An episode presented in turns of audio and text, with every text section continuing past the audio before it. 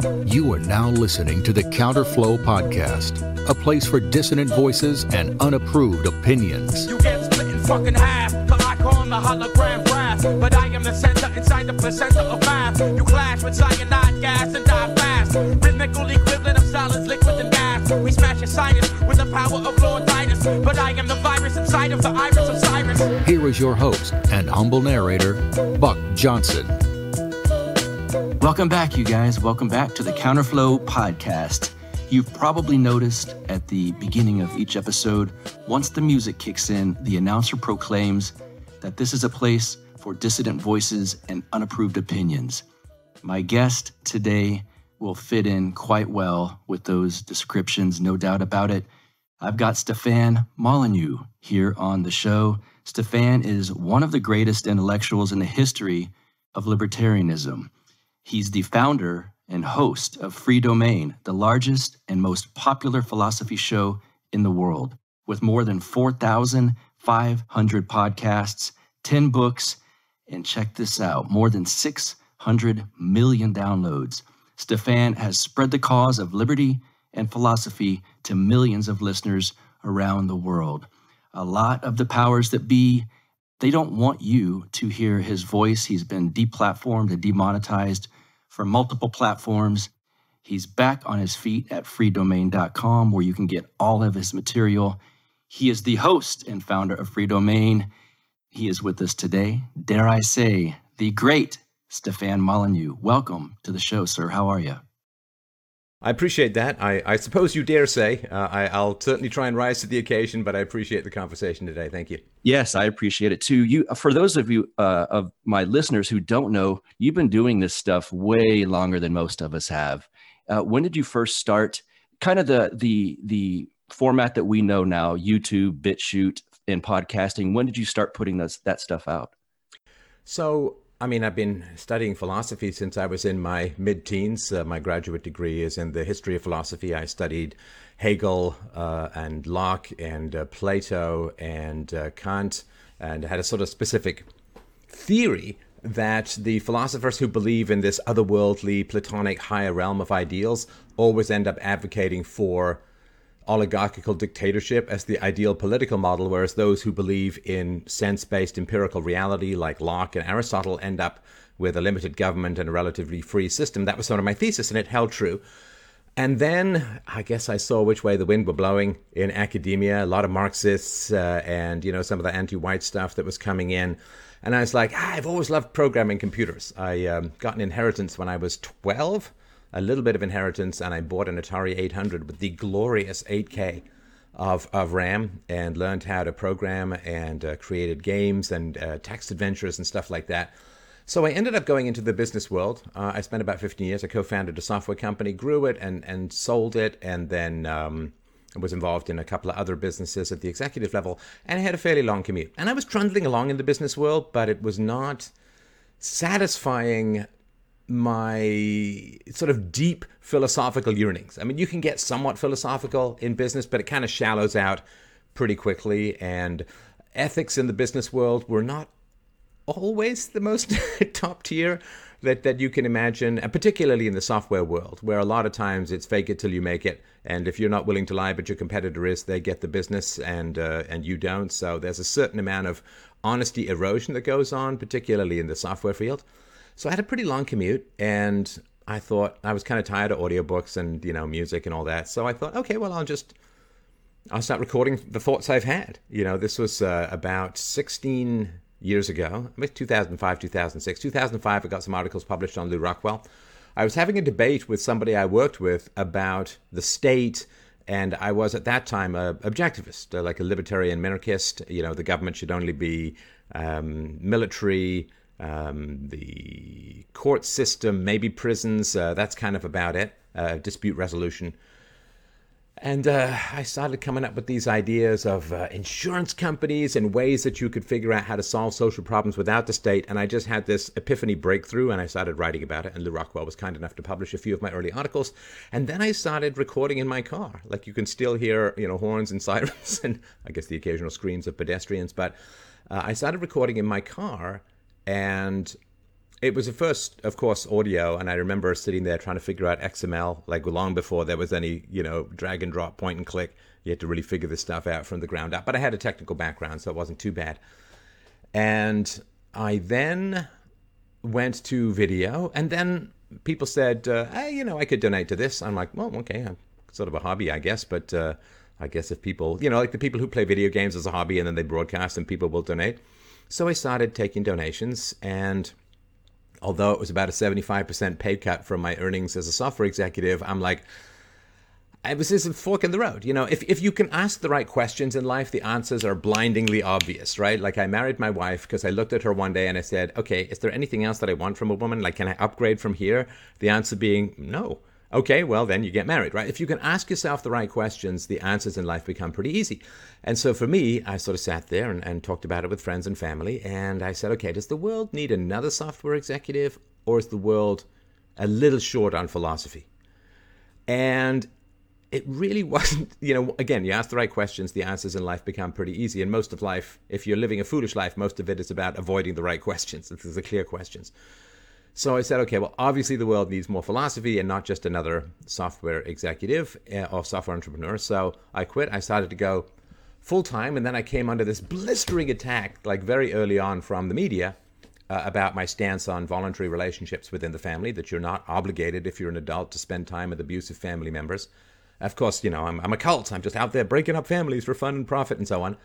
And I was like, okay, wow, that's a, that's a bit of an a, a, sort of a, a, um, a, door opening to the very pits of hell itself. And so I realized, of course, I needed to start interviewing experts in the field because, you know, just me as a podcaster, uh, you know, I, so I started interviewing psychologists. I started interviewing people who are experts in the field. And that kind of got me into the groove of interviewing. And then I started uh, just taking calls from listeners about how philosophy might help them in their actual sort of daily life because I hate that abstract ivory tower stuff.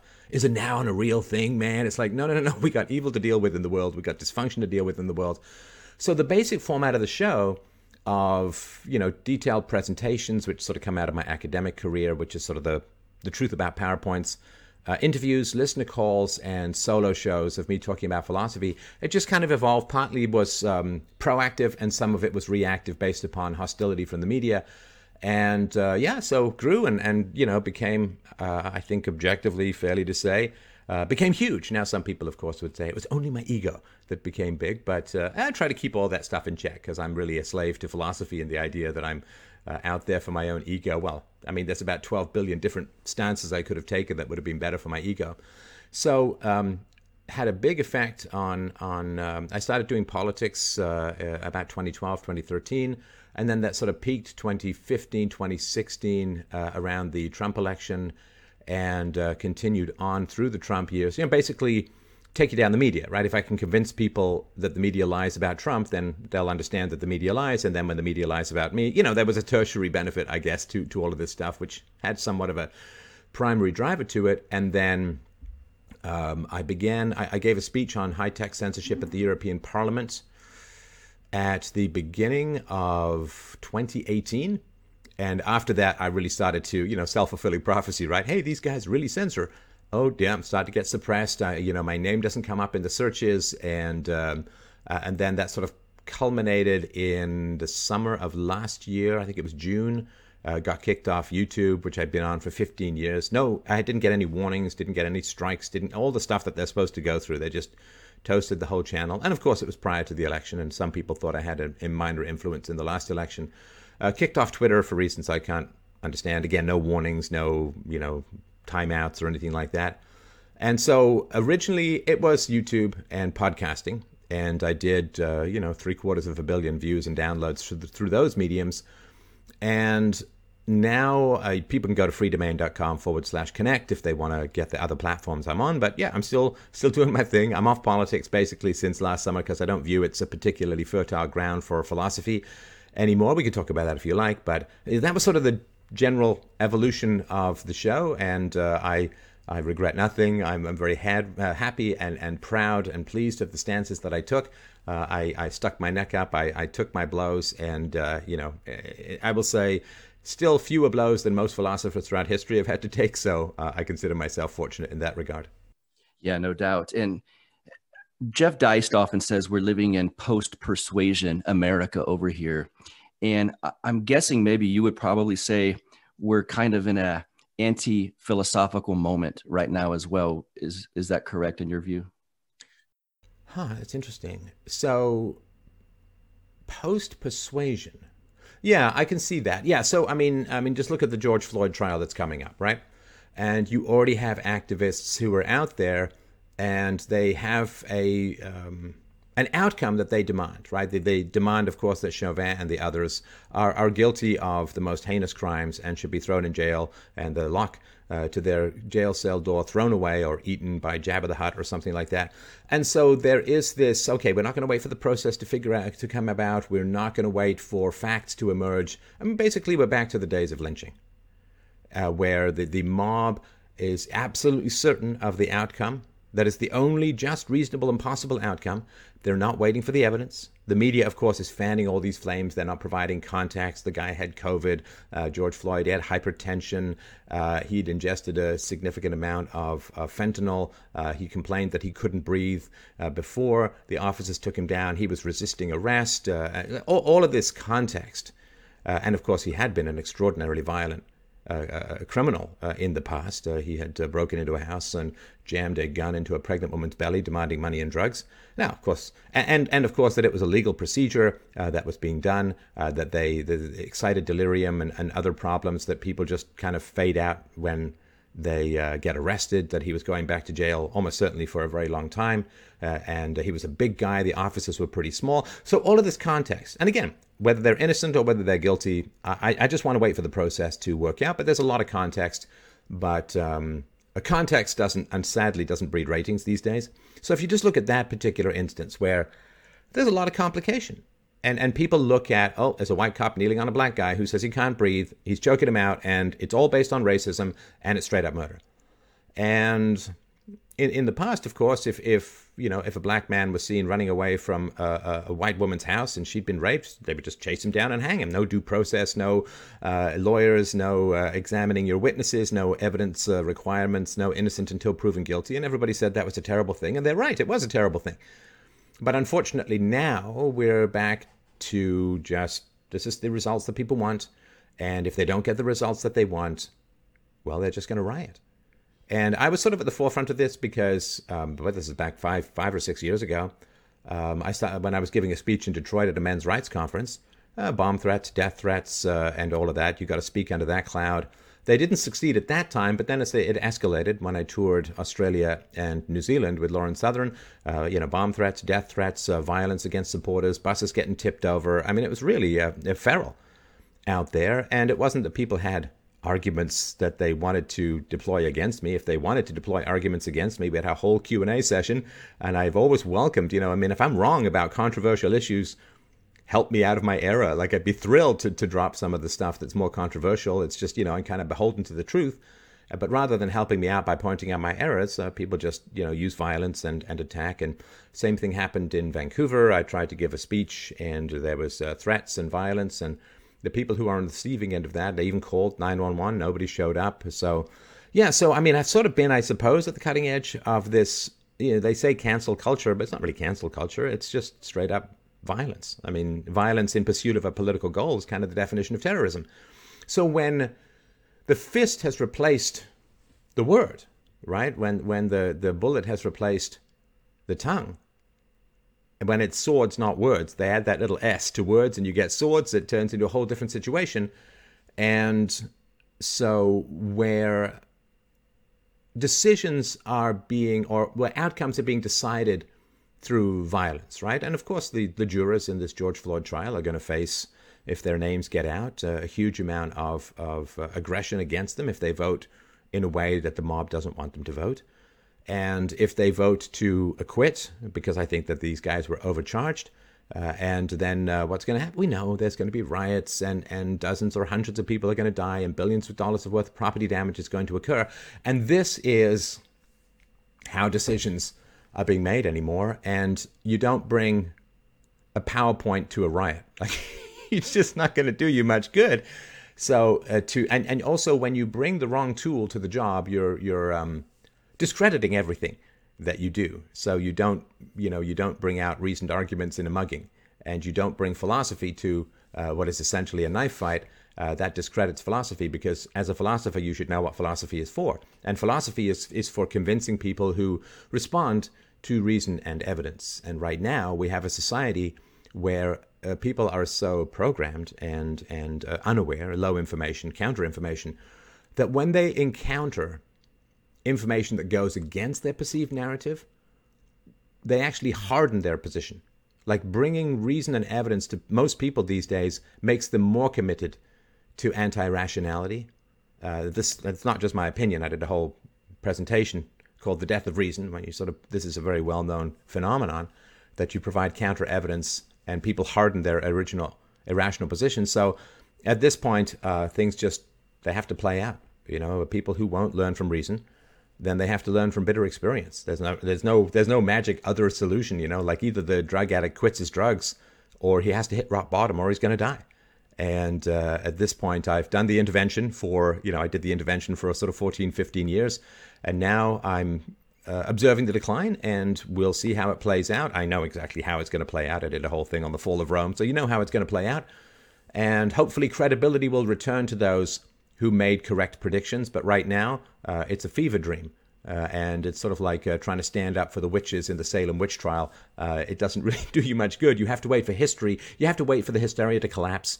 And all the people who thought they were heroes uh, during this time, like in, in the McCarthyist time, all the people who thought they were heroes when they were prosecuting Socrates or throwing Galileo in prison and torturing him, all of those people who thought they were heroes, well, history has its own say afterwards, and they then have to, they, they usually don't live to see what villains they actually became. Uh, or were, but but weren't aware of it. So at this point, I think you know I've made my predictions, how things are going to go, and uh, hopefully some credibility will return to those who predicted bad outcomes from all of these irrational ideas. And uh, being in the realm of politics at the moment, when uh, it is the uh, the fist that is is making the final decisions, you know, uh, w- words are merely words. They can only convince the rational. Did the Trump years change certain things of maybe how you viewed politically charged issues and and the way I, I, think one of his brilliant i don't know if this was on purpose or not but the brilliance of the trump phenomenon to me is so many people were unmasked. So many forces yeah no pun intended with the mask. Right. i remember that was just a phrase. Yeah exactly.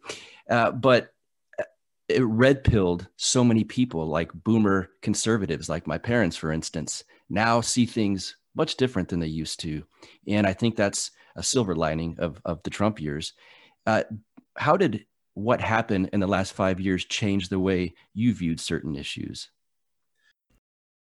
Well, I believe I'm an empiricist. I love the scientific method, and in a rational philosophy, evidence trumps theory, right? Like in a, in a, in a Platonic philosophy, theory trumps evidence because there are all these perfect ideas out there that don't correspond to things in the world. But reason is derived. Like, uh, what is reason? Reason is consistency in thought that is derived from the consistency of matter. I mean, think of all of the physical principles that you and I are relying on, Buck, just to have this conversation. You know, like the, the uh, electricity uh, and, and gravity and lights and all of the consistent realities that we are relying on just to have this conversation. The fact that we have to trust at least our hearing uh, to some degree, we have to trust that language has some capacity for meaning and that there's productivity in this discourse and so on, which there is. So all of these physical principles are absolute and universal and consistent. And that's where reason comes from as a whole. So I'm very much one for if you have a theory, you test it against the evidence. And Trump was a giant test of the evidence, right? So the theory goes something like this Politics is bullshit.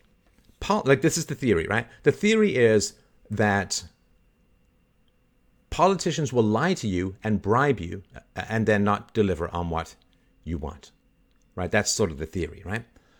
Now, and, and also everybody who is put in front of you as a potential potentate, right, as a potential person who's in charge, has already been vetted by the establishment, or what some people call the permanent bureaucracy or the deep state or whatever it is. So everyone who's presented to you as an option is already compromised and owned and they have compromise or blackmail or whatever it is, right? So this idea that you're just gonna you have a particular preference, I want X, Y, and Z. And then you go and find a politician who says he's going to do X, Y, and Z. You vote for him, and then you get X, Y, and Z. Like that's the basic idea behind democracy. Now, many years ago, I said, you know, that uh, choosing a different president is like choosing a different hood ornament on the car that runs you over, right? It doesn't really make any difference to the final outcome. And people didn't didn't believe me, right? They're, oh, we're going to vote for it. We're going to organize. We're going to, you know, get the Libertarian Party's going to do this, and Ron Paul's going to do that, and we're going to get all these great things. And it's like, no, no, no. The data's pretty clear. Like the, the, they've tracked this stuff very closely. A lot of researchers have tracked this stuff very closely, and they say, okay, this is what the general population wants. Did the general population want mass migration? Well, of course not, because mass migration harms those, particularly at the bottom of the economic ladder, by continually driving down wages. And then you get all these cultural issues. Everyone gets accused of racism all the time. You get cancel culture. Like, why, why would you want this? Right? And so people don't particularly want that kind of stuff. Do people like government schools? No, they don't, which is kind of why they have to be forced at gunpoint to fund them. So people don't really like government schools. Do they like teachers' unions? No, they don't really like teachers' unions at all. Do they like free speech? Yeah, for the most part. Uh, people people like free speech.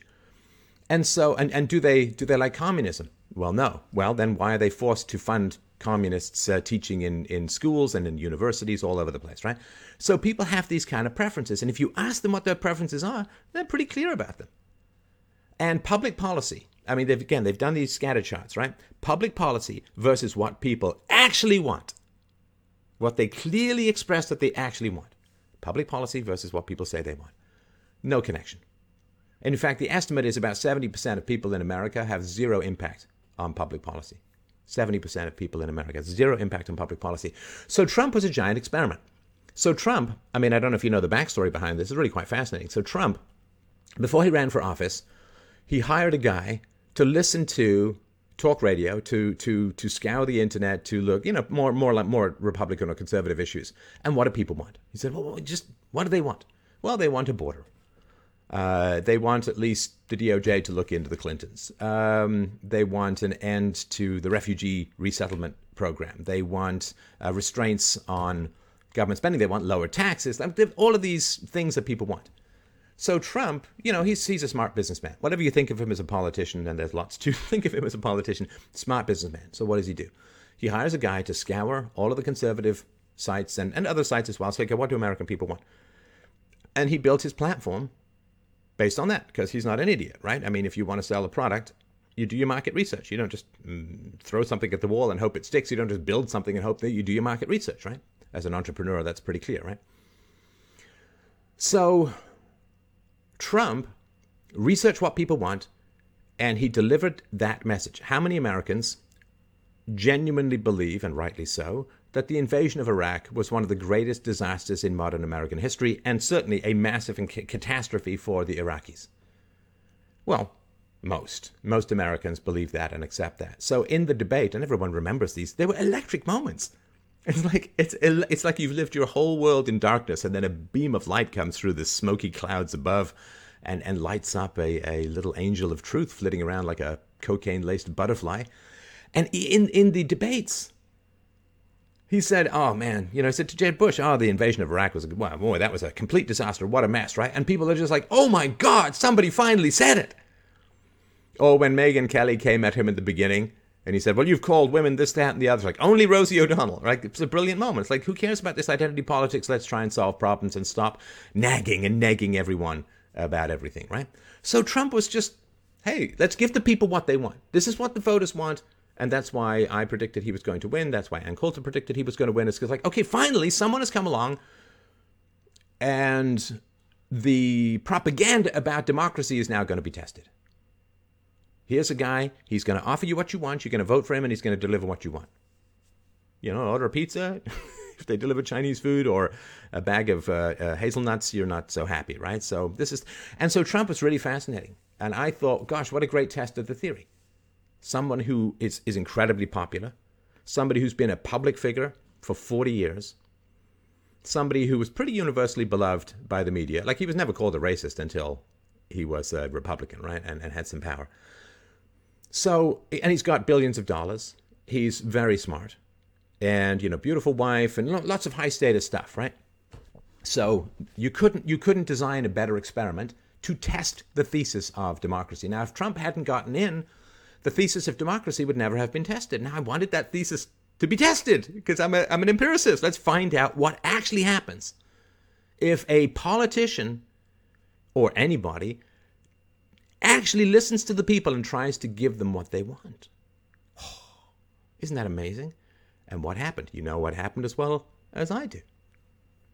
I mean, the, the, the counteraction, it wasn't Trump, right? I mean, Trump was irrelevant to the equation. They were moving against the American people, or the majority of the American people who voted for, for Trump, at least the Electoral College based votes.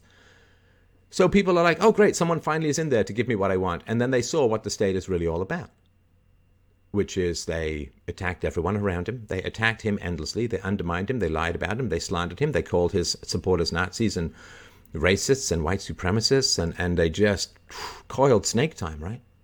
Oh, well, we told you that democracy was about identifying what you want and voting for someone who was going to deliver. We t- but we only said that so you'd shut up and pay your taxes. Oh, you're actually you're actually trying to do that? Oh boy. Well, as you say, the mask comes off.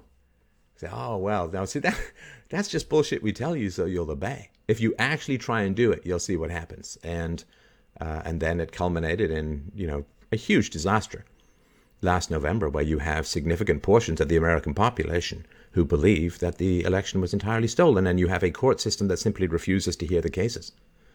You know, the last of his, uh, last of Trump's uh, election lawsuits was just tossed out, I think, by the Supreme Court. And people say, well, you know, they've all been tossed out. It's like, but that's that's terrible. Because let's say the election was not stolen, Okay, great. Then, then, but the problem, the problem is not whether the election was stolen or not. The problem is more than half the population in America believes the election was stolen. So, give them their day in court. Let them see the evidence. But the fact that the courts are simply refusing to see the evidence takes the courts from hopefully remotely objective arbiters of truth and falsehood into, you know, this show trial crap, right? And, you know, you can see, of course, the people who wandered into the Capitol on January 6th being hammered legally. And meanwhile, the, the Portland rioters are all slowly getting their charges dismissed. Uh, it's uh, yeah, it's it's a bad scene, and people aren't getting their day in court, and that's really uh, it's really terrible. They should have all of this, uh, all of this Lin Wood stuff, the Sidney Powell stuff, all of the stuff should be tested in the court of law. That's kind of what the courts are for, right? Is to adjudicate massive social disputes and whether the election was stolen or not is, a, is one of the biggest and most foundational disputes in American political history, if not outright history. They won't hear the cases.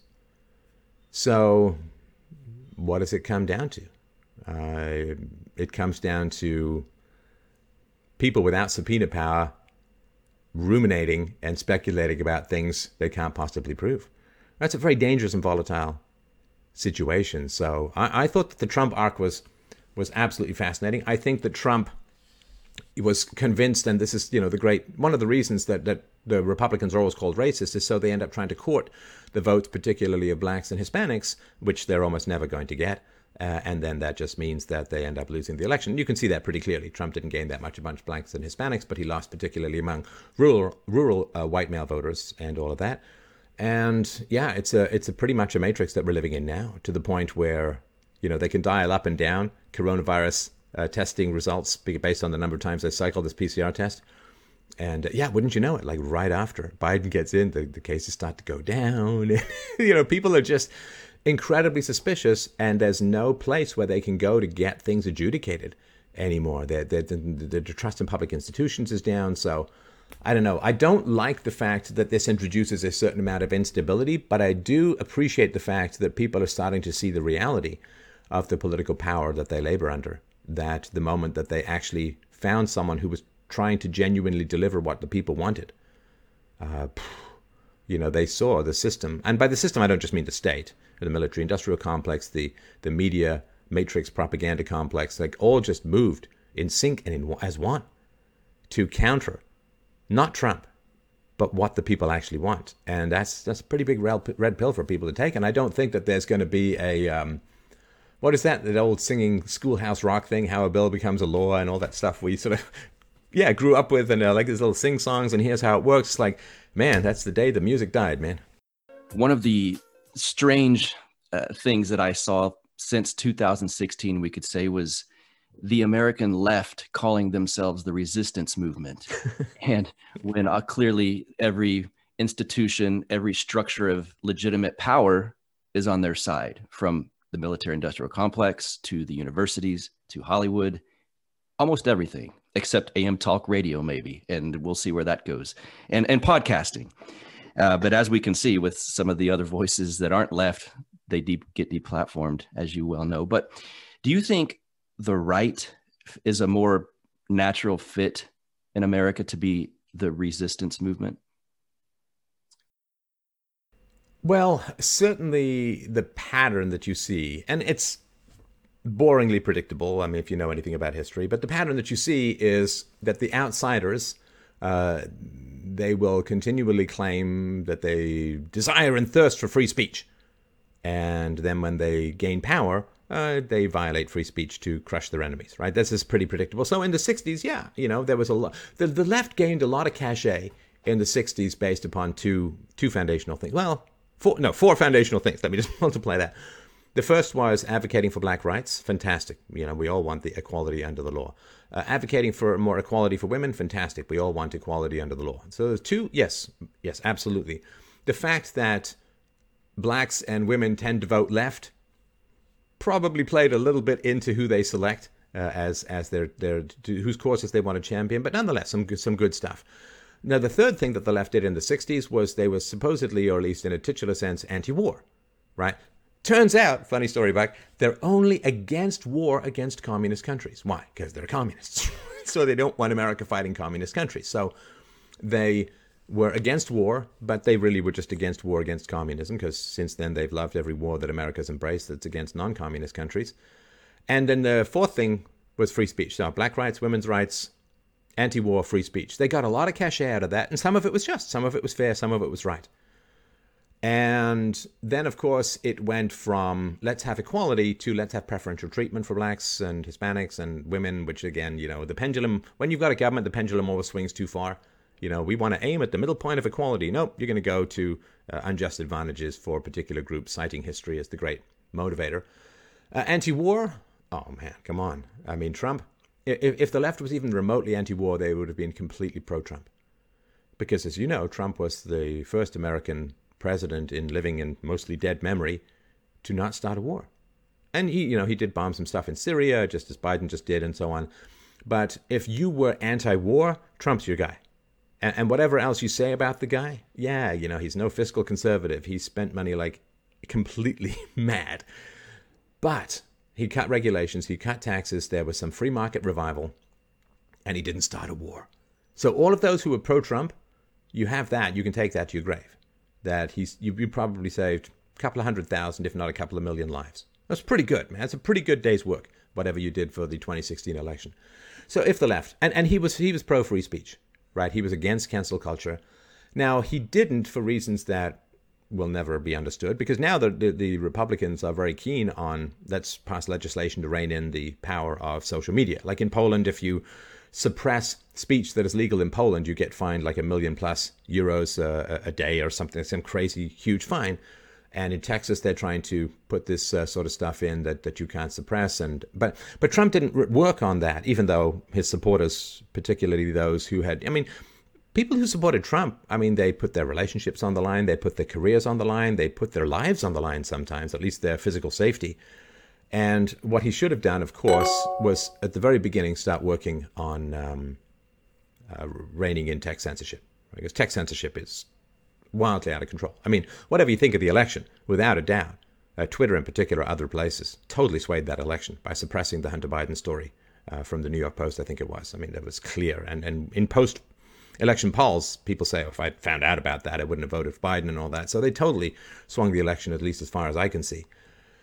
But what he did, he didn't do much about tech censorship other than, you know, we're monitoring the situation. It kind of became a, G, a meme and a joke. But then what he did was you know, a month or two before the election, he starts talking tough on big tech, and I'm like, dude, no, no, no, don't do it now.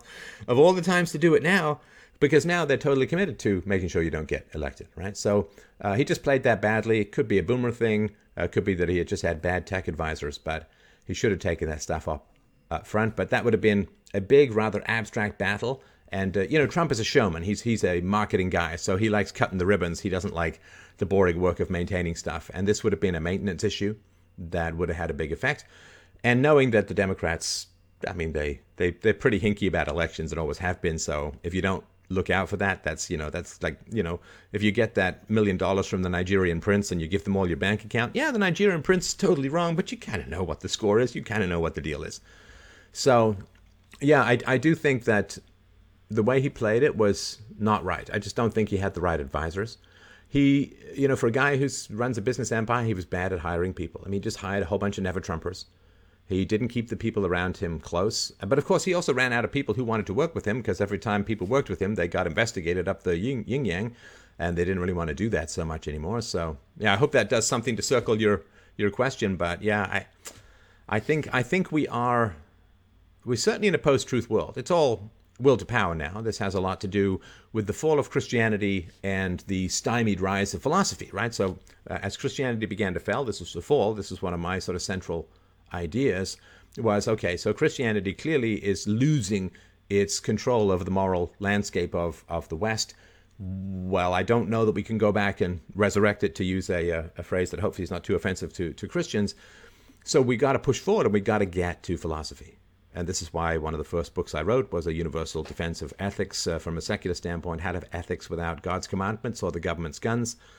And I worked really hard to get that out into the libertarian world. Eh, you know, there was some pushback, a lot of indifference, and people, they just didn't really understand that, you know, if you're in a ship that's sinking, you got to get to a lifeboat.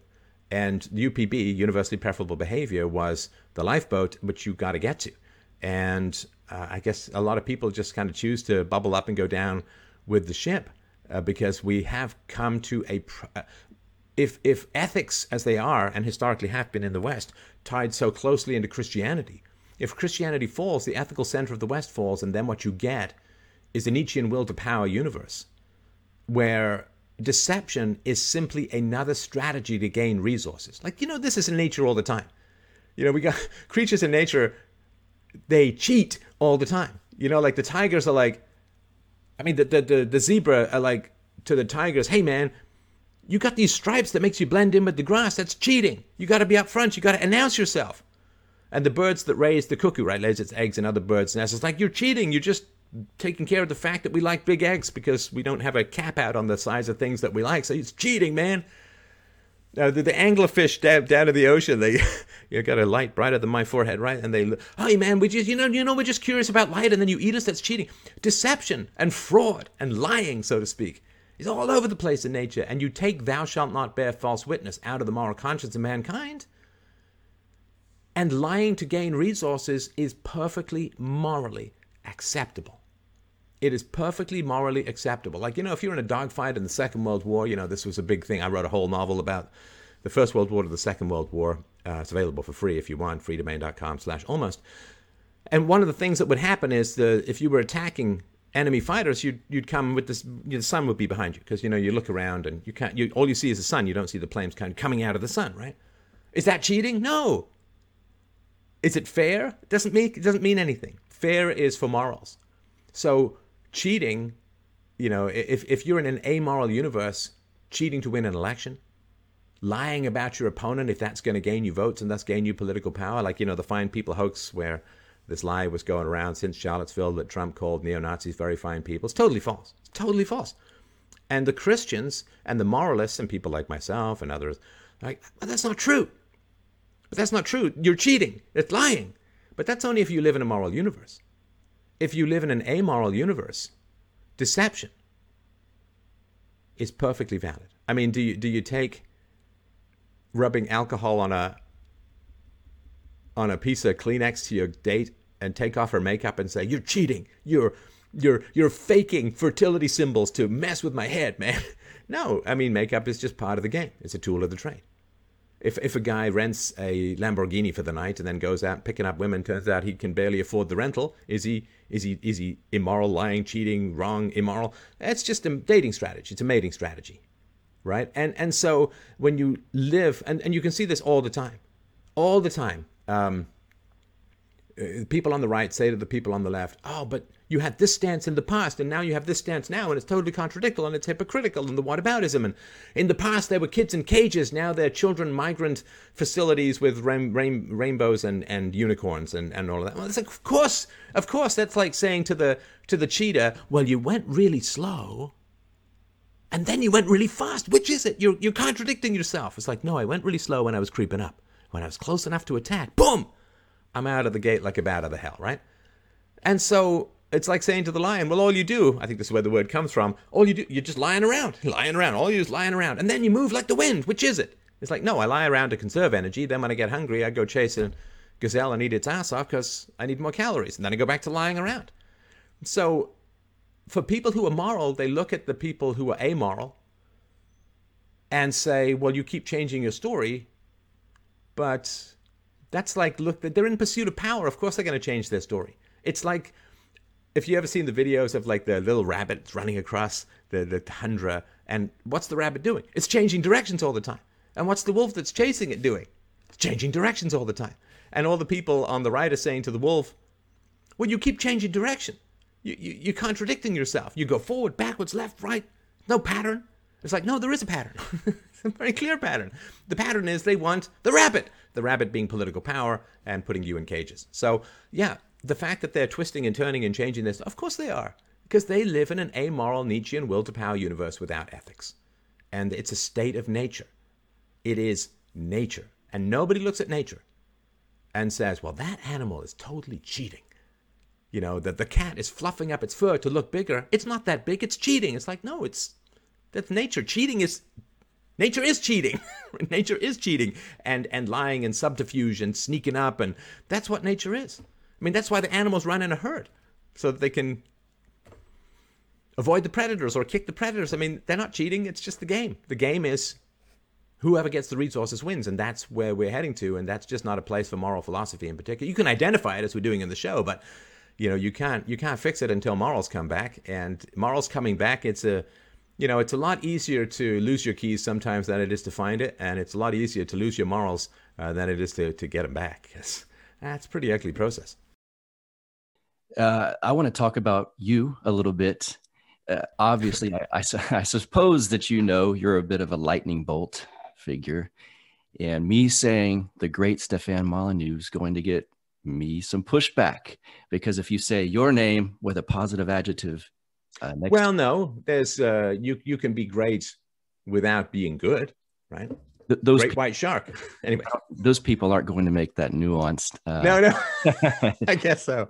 Um, I mean, it was uh, there are a lot of rulers in history who have the great at sure. the end of them. It doesn't mean sure. that they were really good people. But anyway, go. On. Yeah, fair enough. Um, you know, people in in my circles the term racism is thrown around quite a bit at, at, us. You know, at this point, that just means you've beat a progressive in an argument, it seems like. But for why is that term thrown at you uh, seemingly so often? And I've never, I, I watch your stuff, I listen to your podcasts, and I can hear certainly some thorny issues that might ruffle some feathers, certainly, but nothing where I would target you with that word. Why does it get thrown at you? Well, I, I don't need to explain that. I mean, the communists have already explained that. And this goes back to the 1940s. So, uh, way back in the day, and I've been talking about this for many years, so I'll keep it really brief here in case people have heard it before. But back in, I think it was 1921, the International uh, Association or the Aggregation of the Communists, they said that uh, what we're going to do is we're going to um, heighten and exacerbate racial tensions in order to bring down the West, to bring down the United States. This was their, their goal, right? And Uh, in the 1940s, they were very clear. This is recorded. This is published. This is not a conspiracy theory. It's, it's right there in the public documentation. They say, okay, well, we're gonna we're gonna use the word racist as a pejorative to mark people who oppose communism. Right. So that's that's not particularly complicated. And so the general process has been that you bring in groups that have different outcomes. It could be racial, it could be gender based, it could be ethnic, and they have different outcomes in a free market. Now, some of those outcomes can be explained by poor parenting, poor nutrition, poor education, uh, cultural issues. Some of it, no doubt, is, is to do with racism. And then I bring, and it's not even me who brings this, there's another mix, there's another factor to bring into the mix, which is ethnic or racial differences in IQ, which have been recorded all the way back to the beginning of the 20th century.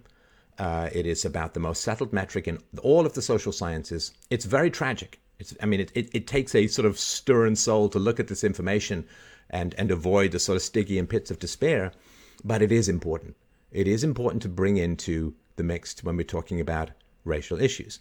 And the reason, of course, that um, the left doesn't want you talking about these issues is that they lose a primary weapon, which is to say, you know how the left works, right? The left works basically in this repetitive mechanic. They identify any difference in outcome for any group in society. And what they then do is they say all these differences in outcomes are to do with bigotry, right? So everybody's the same. And therefore, the only reason there could be differences in group outcomes is because of bigotry. And then they end up fighting that bigotry. They end up labeling anybody who provides at least complementary, if not alternative, explanations to these different outcomes. They label them as bigots. Only a bigot would say that, only a racist would say that, only a person who hates women, a misogynist, whatever it is, right? So they actually are the ones who are incredibly bigoted because they say that all differences in group outcomes result from a bigotry. Well, that's a very bigoted statement because it's not true. I mean, there's very many, there are many other metrics that more accurately predict differences in group outcomes. Is there bigotry in the world? Absolutely. And the biggest bigotry is those who say that all group outcomes result from bigotry. And you understand it's the same thing economically, right? So they say, what is the difference between a manager and a worker? a capitalist and a worker? Well, they say since everyone is the same, then the only reason that the capitalist or the business owner makes more money is he's stealing it from his workers. Because somehow, magically, they would be able to make as much money if there wasn't a factory. Like I was a waiter, right? Carry around when I was a teenager, I was a waiter, carry around a lot of plates of food and so on, and you make a certain amount of money. It's not a huge amount, but it's not terrible. It's not, not a bad job. I was very happy to have it as a teenager. Now, you, you carry those those plates around in the woods, how much money you're going to make. If there's not a restaurant around you, right? If there's not somebody paying for the chef and the electricity bills and the the, the building and the property taxes and the, the, the, the wages and the, the, the, income taxes for every if if somebody hasn't built all this structure around you, you're just carrying around a bunch of plates in the woods, you're not going to make any money at all. And so generally, it's not always the case, but generally there's an IQ curve, right? The bell curve, right? The people who are the managers tend to be 115 IQ, like a standard deviation above that, standard deviation about 15 IQ points from, from the median, right? And so the managers tend to be uh, a little smarter. They can see a little further. They can um, uh, be a little bit more ambitious. They can learn better. They can retain information better. They can spot patterns faster, and they can uh, do do things that the people of average intelligence or below average intelligence in general can't do. Now, some people, um, Harry from the royal family, kind of bought into it, and yeah, it's not necessarily a mark of intelligence to inherit a bunch of money. But so there is an answer which says, okay, well, the reason why the capitalist gets paid more is he's identified a market issue, he's worked crazy hours for a long time, he's sacrificed spending so that he can save money to build his business, he's taken on a lot of risk because, you know, I knew this. I mean, I had to sign blindingly large um, debt notes to cover payroll sometimes in my business because we were waiting for a, a, contract to come in. And if the business had failed, I would have spent the next 10 years paying that stuff off if I was lucky. So you take on a huge amount of risk that your employees don't. And I worked for free for a long time before I got paid, as I did in what I do now and what I did in the software world. So, you know, there's, there's reasons why.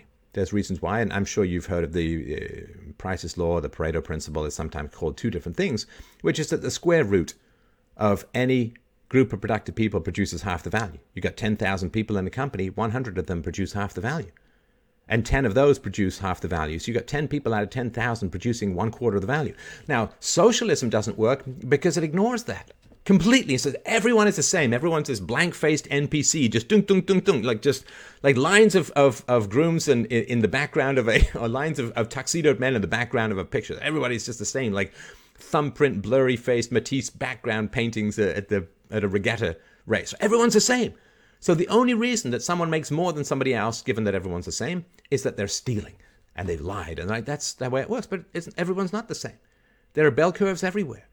And if you say everyone gets paid the same, you just lose all the productivity of the people who work harder and produce more. It's kind of like the green thumb with gardening. The people that just have this Midas touch.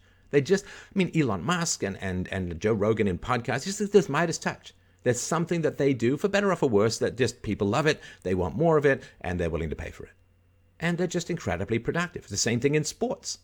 I mean, if you've ever known musicians, you got tattoos, you know what musician, you know some musicians. it's kind of, it's terrible. You know what it's like. The musicians are like, I don't know. Um, so back in the day, the police, right? Uh, Sting and, and uh, Andy Summers and uh, Stewart Copeland, right? Sting, their first single, Fallout, was terrible. And then, you know, Next to You is pretty bad. And then Sting just has this brain fart called Roxanne. The first time they release it, it doesn't go anywhere. The second time, it becomes this massive hit and cements their entire career, right?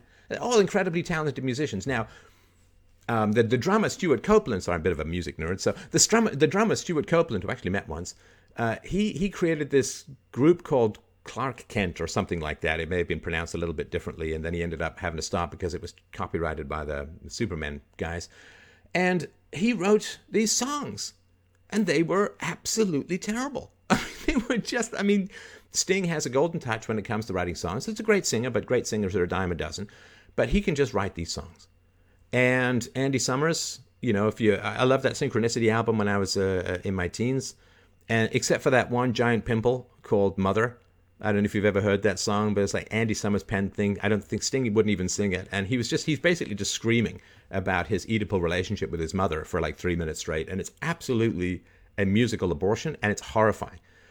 And I think Miss Gradenko, it's not so bad. It's not up to the quality of Sting songs. I think that was penned by the uh, by the drummer. So Sting has just got this golden touch when it comes to writing songs. And of all of the musicians who are out there, he's just the guy. And you know, there's Drake and other. They're just, and that's the whole reason we have a music industry. If the music industry relied on Andy Summers' mother and um, uh, uh, uh Klark Kent's uh, "I don't want to be, I want to be rich, I don't want to work in a ditch," that was the level of his song- songwriting. It was absolutely terrible. So we all know that this is the case. I mean, when it comes to our actual life, you know, there are some people who can just catch and throw balls really well. Like Tiger Woods, an incredible golfer. I mean, it's hard to know if he's worse at driving or being a father, but it's somewhere in there. But, you know, an amazing golfer. And yes, he definitely had, you know, like Serena Williams, great tennis players, but their parents put him up to it pretty early. Andre Agassi, a great tennis player, uh, his his father strapped ping pong paddles to him when he was two years old and started. But you still have to have some innate talent, some investment, and it's not just coaching. I mean, people just have to have this. I mean, you go go to any karaoke night. I mean, when you could in the past go to karaoke nights, and most people are terrible. And there are a few people who are okay, and then there's like one person who's like, "Wow, this guy sounds really good," you know. And then he just wanders off, goes back to welding or whatever he does, right? And that's just the way life is. There are a few people who are just amazing at stuff. And we should honor and treasure those people. Look at the history of philosophy. You know, even people in the biz, so to speak, know maybe 20 philosophers out of like 6,000 years, maybe know 20 philosophers. That's almost nothing. It's almost nothing. And, and even the people who are incredible at stuff fail all the time. All the time. Sting puts out his album Warbling About Medieval Music and nobody gives a rat's ass, right? Um, of the Charles Dickens novels, what did he write, like 38 novels or something like that? People know maybe five or six.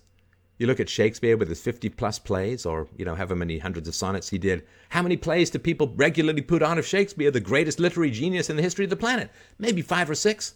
Every now and then you'll see the Merry Wives of Windsor put on as a curiosity piece, but even the people who are the very best maybe could get a 25% excellence batting record. The people at the.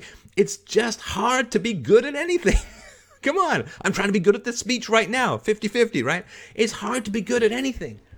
And you need a lot of incentives, and there's going to be an inequality of outcome. And that's how we advance. Hey, do you feel like having a vaccine for something? Some idiot has got to dedicate his life to doing it to the exclusion of just about anything else.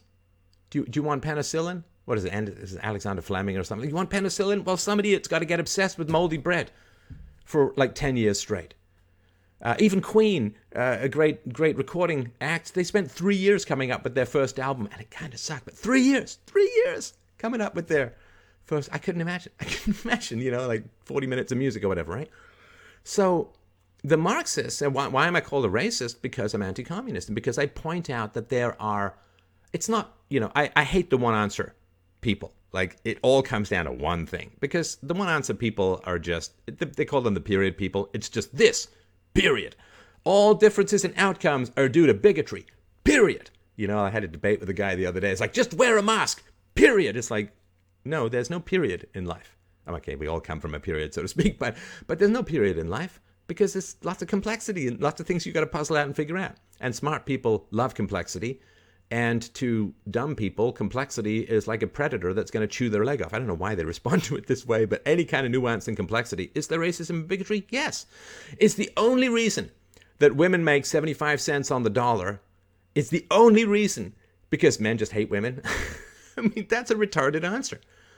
I mean, sorry, that is really an insult to retarded people. I apologize. That's that's the wrong way to put it. It's a, it's a ridiculous it's a ridiculous answer. I mean, Matt Groening, uh, the the I, I knew him way before The Simpsons. He had this very very very funny comic called Life in Hell, and uh, you know the the one professor you meet who's got the single explanation for everything. The price of magnesium determines world history, and you know there's always these people. There's one thing, and that's it. Uh, and and I mean, so what I do is I bring some additional information that releases people from hatred. Oh, you know, if we don't hate each other, we can live in peace. If we hate each other, we can't. It's really okay, period. it's that simple. I mean, it's complex how you get there. But if we can look at each other with some sympathy and respect and curiosity, then we can actually get along. And we have this multiracial society. That's where we are. Nobody's going back to their corners. We're, I'm not saying they should. I mean, nobody is, right? We got this multiracial society. How are we going to deal with disparities in outcome? How are we going to deal with the fact that Jews make a huge amount of money, East Asians make a huge amount of money, uh, whites are in the middle, Hispanics make less money, blacks make less money, and, and it goes like, how are we going to deal with that? It's a fact. Now, one explanation is that falls completely in accordance with the IQ spectrum, right? So that's not the end of the world as far as something to bring to the mix. Because if we say, look, we have this challenge, we have this challenge in society. You never judge individuals. Ever, ever, never, ever judge individuals by group averages. But we have this challenge. We, we do have disparate outcomes. Now, we can either sit there and say, well, the only reason we have disparate outcomes is whites hate everyone. Uh, how's that? I mean, how, how do people think that's going to play out? I mean, do, do people forget Rwanda? The Hutsis and the Tutsis and how much they called each other cockroaches and hated each other. Like the language is so destructive and so divisive and enrages so many people. How do people think it's going to play out? I mean, forget about the satisfaction in the moment of just calling people racist and feeling like a good person in the moment. Like, forget about that stuff. Forget about that instant dopamine hit of cocaine that you get to pat yourself on the back and virtue signal. How, how is this going to play out? When you call hundreds of millions of people racists and supremacists and haters. How do you think that's going to play out? I mean, just look six months down the road, a year down the road, a couple of years down the road. How's that going to play out? How did it play out in South Africa? Well, not too well. Not too well. And so when people, like people who want to create division, who want to bring down the West, who want us to hate each other, who want us to fight with each other and ignore the real powers that be, the real conflict is not between blacks and whites.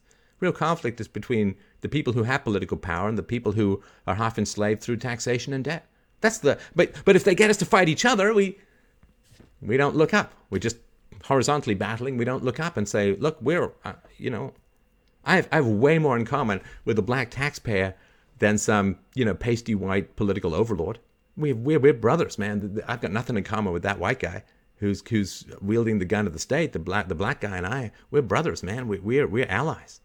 So people who come along with information that can cool ethnic hatred and say, yeah, we've got a challenge to solve in society. Let's talk about it reasonably. Let's examine all the evidence. Let's not jump to conclusions. Let's not blame people for things that aren't their fault, IQ or being white or whatever. This is not, not a productive use of people's time. But if you want, okay, I'll, I'll, I'll end with an analogy, and I appreciate your patience here. So, so let's say that you are a shallow, mean, greedy guy right? And you're also addicted to cocaine, right? So you need a lot of money. And you're tired of robbing and you're tired of begging and you're tired of cajoling and you're tired of faking injuries and suing people. And you just you just want some money so you can have your cocaine in peace. And you got a grandmother who's gonna leave you a million dollars. And you're just, waiting for that million dollars, man. And your grandmother's sick and you're putting on your face like, oh, it's so sad that granny's sick and secretly you're like, oh yes, I'm going to get my money, going to get my Coke on. And then someone comes along and says, you know what? I've got a wonderful medicine and your grandmother is going to recover. Do you like that person? Well, no, because they're now standing between you and the million dollars. So when people like me come along and say, look, we don't have to hate each other. We can deal with the science. We can deal with the facts. We can approach this in a roundtable of concerned citizens that we have a, a, challenge and a problem to solve. Men and women, we don't have to hate each other. Because if women are trained to hate and fear men, society is going to freaking end because we're not going to have any kids. There's going to be lots of divorces. Children are going to be traumatized and abused and unprotected, which is what happens when fathers aren't in the house. So if women are trained to hate and fear men because we're all just evil patriarchs who just want to underpay them, guess what? We're done as a society. So maybe we can sit there and say, okay, yes, women do get paid less than men. It's complex. And it is complex. We know it's complex. Factually, it's complex because in places like India, when women get more freedom and have more choice to choose their own professions. The wage gap actually widens because women then choose to go into, you know, the traditional thing, you know, like a, a teacher and social worker and, you know, some of the touchy feely stuff. Great respect for it. You know, we need a teachers, we need a social workers and men go in you know, women work with people men work with things and sometimes working with things in the modern replication economy is just more economically productive. Men have more testosterone. They tend to work harder. Their careers are not interrupted by having babies. And say well you know but the whole point of life is to have babies. It's the only reason we're all here. So saying well we got to close this wage gap by making sure that women don't have any babies you get i guess you get one generation where the wage gap is somewhat closer and then that's it for the 4 billion year march of human of, of human evolution right so when when people say Granny's about to die, in other words, social tensions and social hostilities are about to rise to such a crescendo that we're going to get mass chaos, mass rioting, and we, t- we can take over. We get our million dollars, we get our cocaine of political power. And then people like me come along and say, there's a cure for all of this hatred, which is science, reason, knowledge, understanding, empathy, sympathy, right? There's a, there's a cure, at least a potential cure the people who want to want Granny to die, who want the society to die, so that they can get political power over everyone, everyone people like me come along with a cure, they hate us. They because we are standing between them and the power lust that they want. So of course they're going to call me all kinds of terrible names. They're going to cook up horrible Wikipedia nonsense about me. They're going to deplatform me because they don't want Granny to live. They want to get their money. They want to get their drug. They want to get their power. And philosophy and this is another reason why they hate Christianity. Because Christianity says there's something higher than power. Power corrupts. We're in a fallen state. Don't trust people with power. And there's something more virtuous. There's something better than controlling people, which is being virtuous, following your conscience. And those who have a conscience, those who promote universal ethics, those who bring reason, both those who bring facts to a fistfight, are condemned by the people who seek to divide and conquer. Well done, well put. Be, uh, before we get you out of here, I, I do need to respect your time, but I would be remiss if one of the issues that you're very well known for, and it, uh, and unfortunately, in my opinion, it does not get enough uh, press and praise, is peaceful parenting. Mm. Because I think anyone who listens to you on the regular basis knows that you are a very proud father. Could you kind of give my audience a brief overview of, of what peaceful parenting is and why it is so virtuous? Absolutely not. I cannot possibly give you a brief overview. so get comfortable. It's my time. If it's okay with you, I'll spend it as I see fit. And there's really nothing that's more important in terms of what we can do. In terms of what we can do. So maybe it's my business training uh, or business experience and so on, but you have to build things that are practical in, in the business world. So, in the business world, you can't have a business plan called, I'm going to try and get the Fed to change interest rates. What you have to say is, I can build a product that's going to be sold in the next six months, and here's my projections. You have to have something that's practical and actionable. And I view freedom, the pursuit of freedom, as a business plan. Now, libertarians who often claim to love business and so on I don't know if they listen to businessmen enough. I don't know if there are enough business people in libertarianism. So when I was in libertarianism, and you know, I still, you know, 90 percent overlap with libertarians, love them to death, but you know, we we um, we don't uh, serve our friends by withholding facts from them at all, right? It's not not a good thing to do.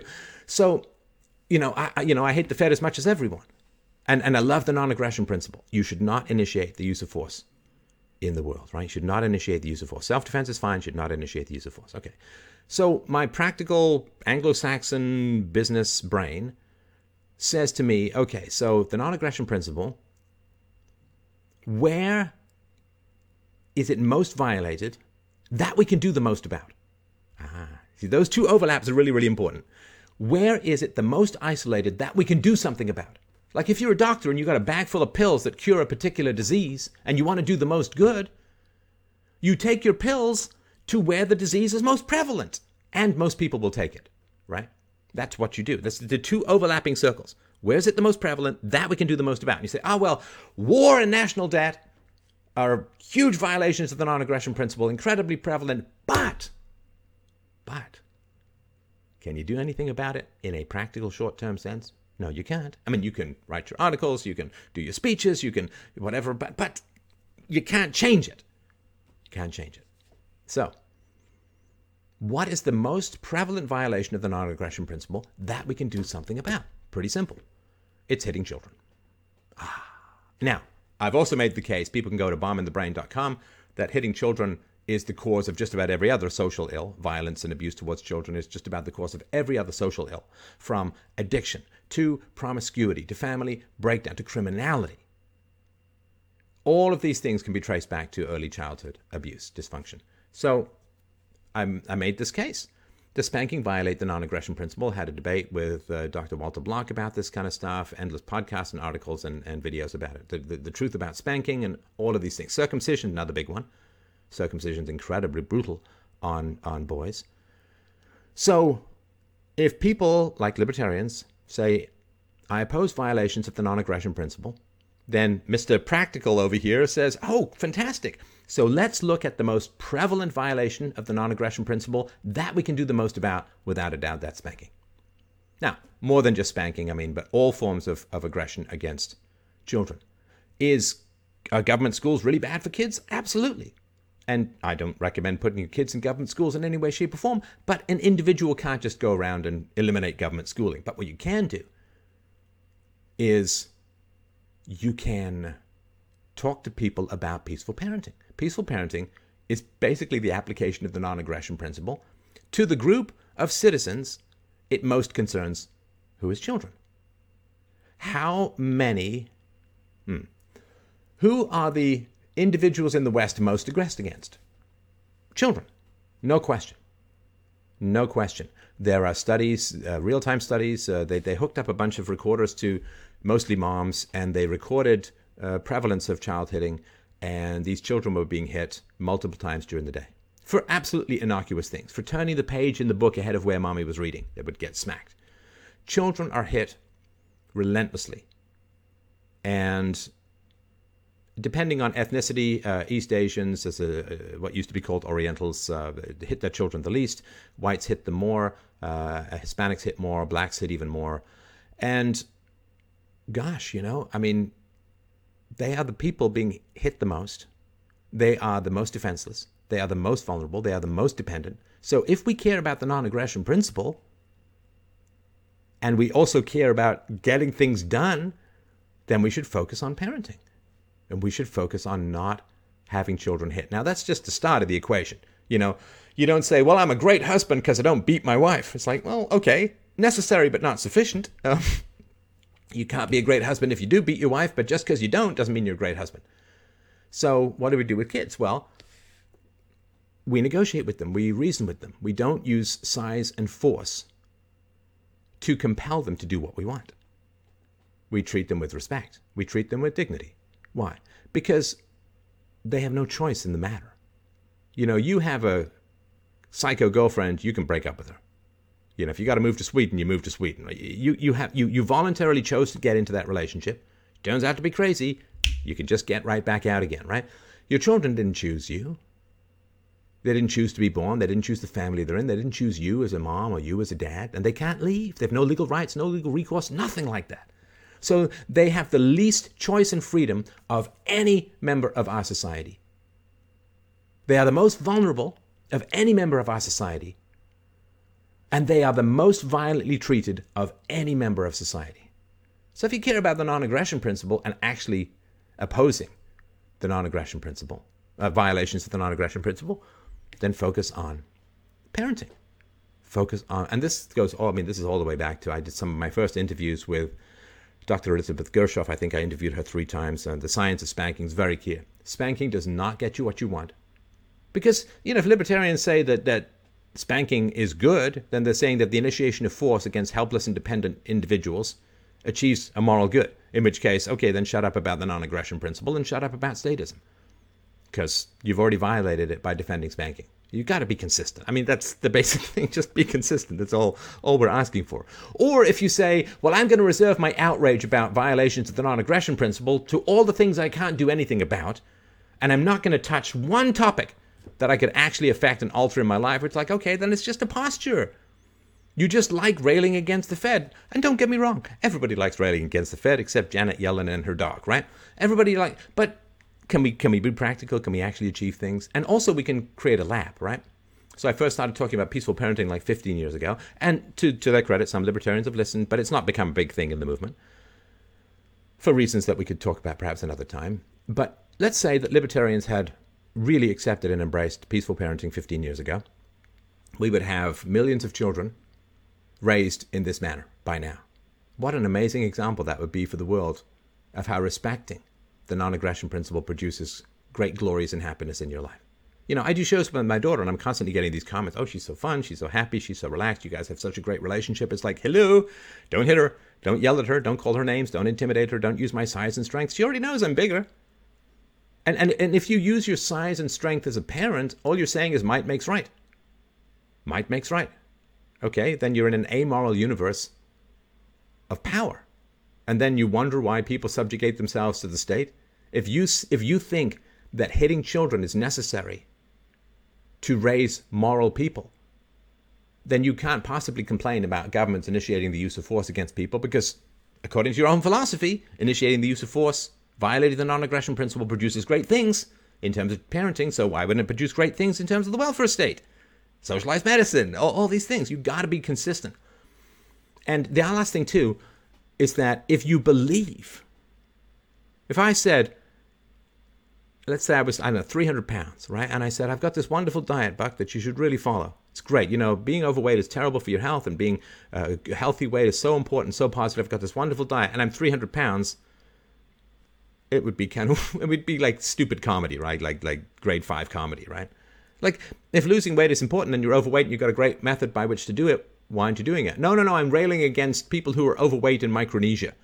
It's like you do you look down? Can you see your dick? No? Okay, then maybe lose some weight, right? It's not the end of the way. So if you've got a diet and you're not willing to try it yourself, you're not going to be able to sell it to anyone else. Come on. I mean, you, you never go you never go to a workout book and there's a fat guy on the cover. Like maybe he's a before and after. You never you never go. You never go to a diet book and there's a chunky man or woman on the cover. They're always slender and great and perfect, you know. So if you have a recipe called the world should be run according to the non-aggression principle, the first place you need to enact that is in your own life. And if you enact it in your own life, then you will be able potentially to sell it to others. But if you refuse it to enact it in your own, like because libertarians are, why isn't it working? Why are we not? We're right. We've got Austrian economics. We got Mises. We got Rand. We got Rothbard. Why? Why aren't people listening? Why? Why aren't we more successful? Because you're not doing it yourself, and you're not advocating for it yourself, and you're not enacting it yourself. You're a fat guy trying to sell a diet book, saying, "I can't believe nobody's taking my diet book seriously." Well, of course they're not. Because the one place that you could really, really enact the non aggression principle is advocacy for the peaceful and reasonable and non-violent treatment of children. You could enact that in your own communities, you could oppose it in the world as a whole, you could talk about it with friends and family. You know, you got to pay your taxes or you go to jail. Guess what? Nobody sends you to jail for not hitting your kids. It is a perfectly peaceful protest. you never will suffer any negative effects from the state. I mean, geez, these days you go and try and, and, and organize an anti mask protest, you're going to get your ass thrown into jail overnight, maybe, right? But It's a perfectly peaceful, perfectly safe, no negative repercussion situation where you can enact the non aggression principle in your own life, in your own circumstances, in your own society. You're never going to get in trouble with anyone. Your children will love you more for it, and you will gain the magic. What is the magic superpower? Why was I so big? Because I had the credibility of having genuinely done it myself, of having raised a child with no aggression Never raised my voice, never yelled at her, never called her names, never used my size and strength, never hit her, never intimidated her, never bullied her. So I know it works. It's the same thing with all my personal relationships. I know it works, and you can't fake that. You can't pretend it. It's again like you can't hide the fact that you're 300 pounds. And you can't hide the fact, if you believe in the non aggression principle, you cannot hide the fact that you refuse to enact it in your own community. Now, I was naive enough to think, wow, I've created this wonderful laboratory for people who believe in the non aggression principle to actually enact it in our own society, in our own families, in our own lives, to advocate it for, for that, and to gain all of the incredible credibility of having lived the non aggression principle as much as you are humanly able in this pretty coercive society. But uh, I don't know, I got called a cult leader and disinvited from you know like it's just it's sad but it just this is where we are. Uh, people would much rather talk about virtue and talk about virtue in situations they can't possibly affect like federal reserve policy or whether biden drops bombs on syria. You can't change that you can't change that but you know whether the troops stay in afghanistan or you can't change that so people love to talk tough about morals in environments they can't possibly affect. And then when someone comes along and says, oh, look, here's how you can incredibly productively apply your moral standards in your own community, you will never be aggressed against for doing that. You'll have a much happier life thereby, and you will serve, serve as a wonderful, shining example to the world of how powerful the non aggression principle is. No, no, no, we don't, we don't, we don't really want any of that. It's like, then I'm sorry that you're I'm sorry you advocated for the non-aggression principle if you're not willing to live it. You know, I've always said this to to people: uh, if if you don't um, if you don't want to live philosophy, don't tell people you like my show. Like, please don't. Like, tell people you you hate me, you have nothing to do with me, you don't, you think I'm a terrible guy, whatever. Because people who say, well, the non-aggression principle is everything, but we will absolutely refuse to enact it in our own communities. You know, you're just besmirching the non aggression principle. Because people think it's just language. Man, it's not just language. 90, 95%, 90% of communication is nonverbal, and you can't fake it. You can't fake it any more than you can will a boner if you're in the vicinity of Lena Dunham, right? You just you cannot fake it. And you got to gain the credibility of experience, of having lived something, of having really enacted the moral philosophy you claim that should run the world, you have to enact it in your own life first and foremost. And if you haven't done that, you know, like the, the, the libertarians in academia, right? Okay, libertarians in academia. Come on. The free market is the best. Well, why aren't you in it? Uh, I get to teach other people? No, no, no, because I had more reach than all the libertarian academics put together. So I was in the free market. So why are you still in academia? I've, I've shown you don't have to go as far as I did in certain topics, but I've shown that you can have more reach than if you're if you're outside of academia. And that's fascinating too, right? Because people think, "Oh, it's just education. If we just educate people about free market principles, they'll love them." It's like you have academics who have PhDs in free market economics who won't leave academia. and so even if we gave everybody PhDs in free market theory, they still would cling to their government programs. So it's not about education. It's about demonstration. And if you try and educate other people into something you're not living yourself, you will never get anywhere. You won't, because they're, they're a bullshit detector, they're a hypocrisy detector. You have to really live your values. You have to really live your values in every area that you have the most power, influence, and authority over, and that is primarily your personal relationships.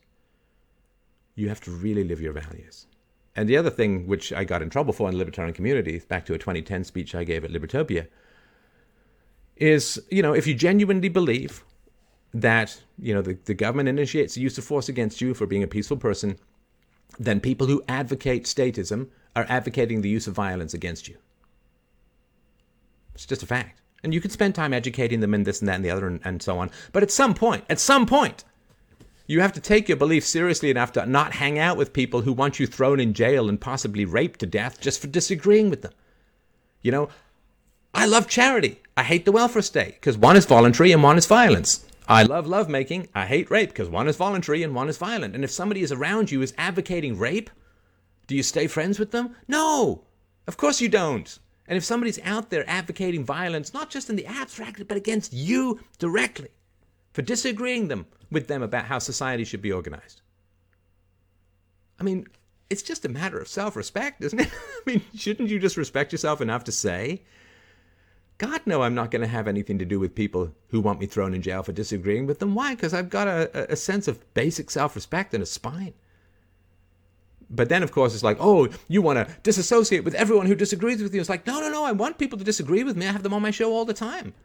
I just don't want to hang out with people who want me thrown in the rape room of government prisons because I don't want to do what they want to do politically.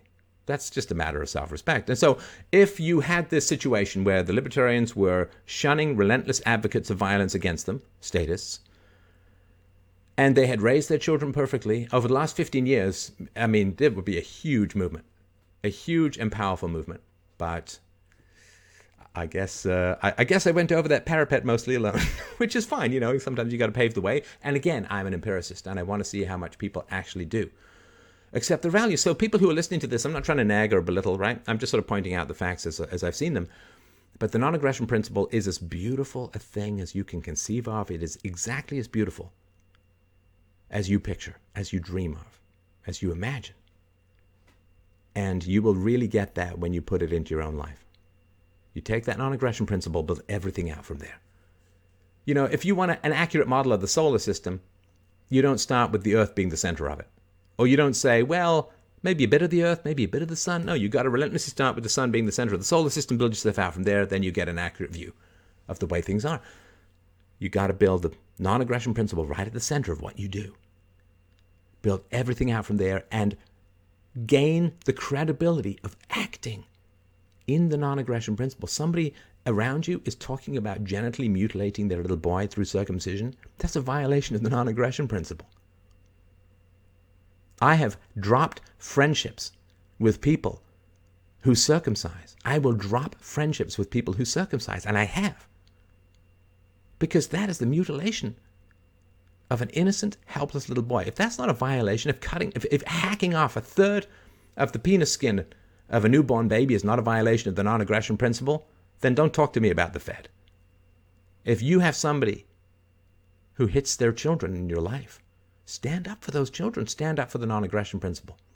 Put some rubber on the road with regards to your principles. Because another windy explanation of how inflation is really just an increase in the money supply, not an increase in price, not going to protect that kid from being hit. And that kid is going to look back at you when that kid gets older because my beliefs are going to win because there's just facts, and facts eventually win.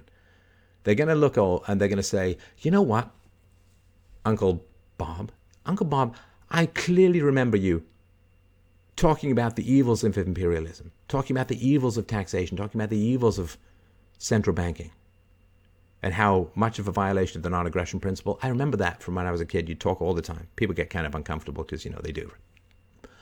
But you know what? I never remember you telling my parents to stop hitting me. Now, how are you going to answer that? How are you going to answer that fundamental question that there was massive violations of the non-aggression principle in your vicinity that you could have done something about, and you didn't? Now, maybe you got a conscience that can survive that. God help you if you do. I don't. So I don't hang with people who violate the non-aggression principle. I'll educate them, absolutely. You know, be patient and understanding, and it takes a while to unplug from the matrix. But at some point, at some point, they got to make a decision. You follow the non aggression principle, you're with me. You violate the non aggression principle and you know it, and I've explained it to you, and you continue to do it, get lost. Because you don't hang with evil. It's got to be kind of a fundamental thing if you're a moralist. So, yeah, that's that's my sort of brief spiel. And I hope that people will, you know, I don't mean to shame, I don't mean to be negative, I, I mean to be encouraging, but lay out the facts as I see them. embody the non aggression principle in every area you have the most influence, and that's your parenting and your relationships as a whole. Be that shining beacon of personal change that people can gravitate towards, not some abstract polysyllabic windbaggery of abstract ideas that don't move anybody one inch. So I hope that helps clarify my position on that at least. That was pretty eloquent as uh, as I expected. Steph, before we get you out of here, obviously people know you've been deplatformed and taken off this site and that site. Where can my audience find your work? You're free to plug away at anything you'd like, your your novels, your books, everything. Well, thanks. Uh, the way things are going, uh, you may see me out front of your house waxing your car for a spare change. But uh, right now, as it stands, you can go to freedomain.com slash connect. You can follow me. I'm on BitChute. I'm on LBRY. I'm on Brighteon. I'm on Streamanity. I'm, you know, lots of video platforms that are out there. There's some of which are blockchain based. Uh, I'm on a wide variety of social media platforms, uh, you know, and you know, do do me a solid, you know, because people are like, oh man, I really care about you, I really miss you. It's like I'm one website over. Like I, am literally one website. It's like four more letters or fewer letters that you have to type. That's it. And if that's the big barrier between you and the consumption of philosophy, eh, you know, that's not very encouraging to me. So I hope that people will do that.